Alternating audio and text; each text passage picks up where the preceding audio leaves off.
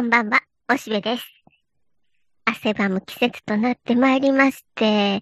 クーラーも除湿もしないとちょっと大変って感じになってきたし、そうじゃない日は雨がじゃじゃ降るしということで、なかなか大変だけど、ま、美味しいものバリバリ食べて、なんとか乗り切らねばなりません。さて、今日は短くお届けしようと思います。あのね、今、じっくり読んでいる本がまあ何冊か同時進行であるんだけども、うん、ちょっと必要に駆られて、サンテグジュペリの人間の土地っていう本をちょっとまあ、ずっと精読してるわけじゃないんだけど、拾い読みというか、そういうことしてるんだね。で、というのも、宮崎駿がね、あの、サンテグジュペリの影響を受けてることは、前にも話したことがあると思うんだけども、なんか NHK の番組で壮大な聖地巡礼をやってたりしてね。で、その中でも喋ってるんだけど、えー、っと、死ぬとかどうでもいいじゃん、みたいな感じで、えー、ただ安全に死なないように健康にぬくぬく生きるっていうことばっかりが今言われてるけども、まあもちろんそれはね、僕だってその方がそれは楽だしいいと思うんだけど、ただそれが一番大事なんじゃなくて、もっと本当にこう、自分が輝くようなことというかな、えー、どうしてもそんなのどうでもよくてやりたいことをやった方が本来的ではないかみたいなことを喋っていて、で、その中の例として、なんかカモシカがね、ライオンに襲われた時に、ビョーンとこう飛び上がると、その跳躍にこそ、カモシカの本然があるっていうような言い方をするんだね。で、それは人間の土地から引用して彼は喋っているので、そこだけ聞いてもなんだそりゃ、みたいな感じになる。まあ、あの、命がけの跳躍が美しいみたいなことかなって思っちゃうんだけど、その部分を本で見ると、なんか、うんと、サンテクジュプリって、えー、郵便飛行士だったんだけど、それで、そのフランスのロラテコエル社っていうのが、えー、サハラ砂漠のカップジュピーというところに基地があって、で、そこでずっと、こう、駐屯してる人たちもいて、で、サンテクジュペリもそこで駐屯してた時があるんだね。で、そういう時に、うんと、フェレットとか、えっと、えっと、ガッゼル？なんかそのカモシカと、まあ、あの、翻訳はなってるけども、カモシカとかがいて、で、そのフェレットは全然懐かないだろ？その辺が星の王子様の、その狐が懐かないところのエピソードになっていくんだけど、そのカモシカとかまあ適当に懐くらしい。で、こう、ちょっとミルクあげたりとかいろいろこうして、えー、世話すると懐いてくれるんだけど、だけど、なんか弱い動物だから、柵を作って、その、ジャッカルとか、ライオンとかがいるアフリカだからね。で、その、今からだって、戦時中より前だから、えっと、7、80年前のアフリカだし。で、えー、それから守ってやろうと思って柵を作ってね、その中で飼ってやってるらしいんだよ。ちょっと動物園みたいにしてるんだね。で、あの、普段、こう、その、撫でてやったりすると嬉しそうにしたりして可愛いんだけど、ただね、人間たちが離れて、で、しばらく経ってみると、とにかくその柵にガンガンガンってこう、頭をぶつけて逃げようとしてると。で、おいおい、だから、えっと、ライオンとかから守ってやろうと思って柵に入れてやってるのに、とかって思うのに、その、外に出ようとすると。で、それが、外に出た方が命は危ないのにと思うけども、ほいでもやっぱり砂漠を駆け回りたいのさ。そりゃ、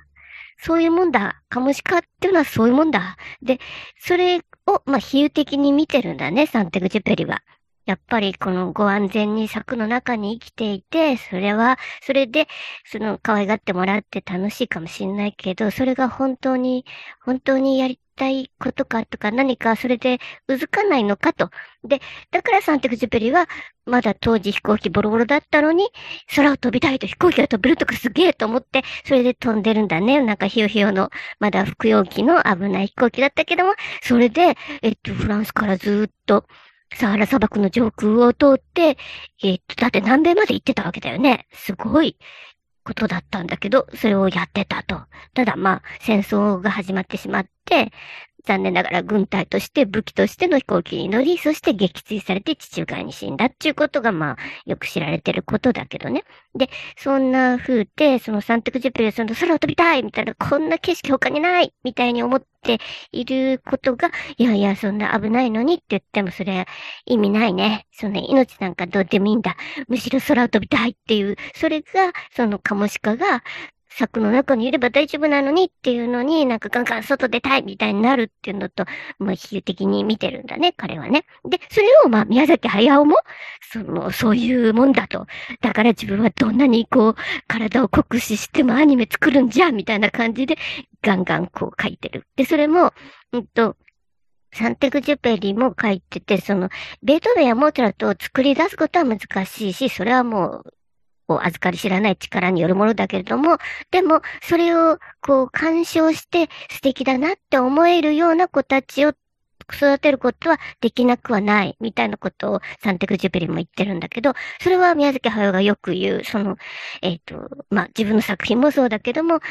子供たちをキャッキャ喜ばすためというよりは、いろいろ奥に含み込まれている複雑な象徴表現とか、あるいはメッセージとかそういうものがあるんだけど、そういうのが深いところで理解できるような子供を育てていってほしいと願ってアニメを作ってると。そういう、だから単に子供を思いするために漫画見せとけみたいなそういう乱暴なことじゃなくて、えー何か伝わるような形で文化を、こう、次の世代の子たちに、えー、伝わるか伝わらないかよくわからないけれども、何か残していこうっていう、そういう一点であんな頑張っているわけだね。なんかもうすぐ公開らしくて、でもジブリはもうそれに関しては、あんまり宣伝しないと言いながら、結構ね、あの、えー、日テレのその、えー、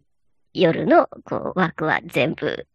7月とかは全部そうするんでしょ？あの、ジブリの作品をまたやるというの。町山さんなんか随分怒ってたけどね。あんな、こんなんじゃもう後に映画を見る者がいなくなっちゃうとジブリばっかりやって、もっとなんか珍しい映画を流して、うっかりテレビで見たことがきっかけで映画好きになるってことは大いにあるのに、それが今そういう機会がなくて残念だみたいなことをもう町山さんが言ってて、その通りなんだよね。で、だからジブリなんかもどうせみんなどこででも見られるしって思うんだけど、あえてテレビでやる必要があるかなと思うけど、まあまあ、それで効能はないとは言えないけどね。で、まあそうなんてね、なんか、こう、人間の本然とは何かっていう、本然っていうのは、実はその人間の土地という本を、その堀口大学が訳していて、多分あれネイチャーだと思うんだけども、それ、えっと、まあ、フランス語だからナチュアかな、ナチュール。あれフランス語の発音なんだっけ？まあいいや。で、そういうこう、えー、こう、野生動物としての人間の中に、こう、組み込まれている何か破れ出るような理性とかを超えるような、っていうか、まあ、本来的な理を、えー、言えば、えー、自然界が、こう、人間という生物に埋め込んでいるような、その暴れる気持ちみたいなものを言ってるんだと思うんだけどね。で、まあ、そういうものっていうのが、まあ、なんとか、えー伸びていくといいなと。もうそこにしか人間の希望はないじゃん。もうなんかさ、うん、まあ邪悪なことが渦巻いていて、で、もう金儲けが一部の人に偏ってるみたいなものももうとっくに終わって、はい、もうそうなりましたけど、はい、次どうするんですか？みたいな感じで。で、えっ、ー、と、邪魔な人たちをいっぱい殺して、まあ少し残して、っていうような計画みたいなのもよくわかるので、それはまあ殺しすぎないようにしてねって感じだけども、まあそれの計画も着々と進んでいてそうなっていくんだろうね。でも、それは一体何を目指してのことなのかとか考えたときに、せめて、そういうサンテクジュペリのような、ある種の倫理性を持ったような、宮崎駿のような、えー、一見頑固じじいのようではあるけれども、世の中に対して何かこう、うん、大きな理念を持った人が言おうとしていることが伝わるといいけどね、とかって思っているけども、僕なんかはまあ別に、えー、ただあんまりご安全に暮らすってことを、こう大事にはあんまり思ってはいないんだけど、ただ、えー、むざむざと、こう、罠に落ちて知らない間に、えこう、自由を失ってしまうのは、アホらしいと思ってるので、そこはよく頭を使って、えー、無断に、こう、痛い目に遭わないようにはしてるね。だか楽するように選んでいる。でもそれは、こう、ただただ健康になるためにとか、こう、七人のあれというよりは、えー、自分の、こう、思いとか、こう、えー、そういうものが伸びやかに、こう、広げることができるように、快適な環境としての身体というものを維持しようとしてる感じかな。まあ、ちょっといろいろ、こう、今日はちょっとなんか抽象的なことばっかり言っちゃったようだけど、まあでもとにかく、まあもうすぐ宮崎駿の多分本当にこれが最後だと思うんだけども、えー、最後の作品が、えー、吹きられるということで、僕はまあ映画館で見るということはしないと思うんだけどね、うん、DVD になったら必ず見ると思っています。うん、それには理由があるんだよ。僕はね、えっ、ー、と、巻き戻して確認したいことがたくさんあるので、映画館だけだともったいない感じがしちゃうの。だから、えー、きめ細かく見るために、DVD で見ていたり、まあ配信とかで見ていたりするってことかな。えー、というわけでした。まあ、ほいじゃあ、またね。バイバイ。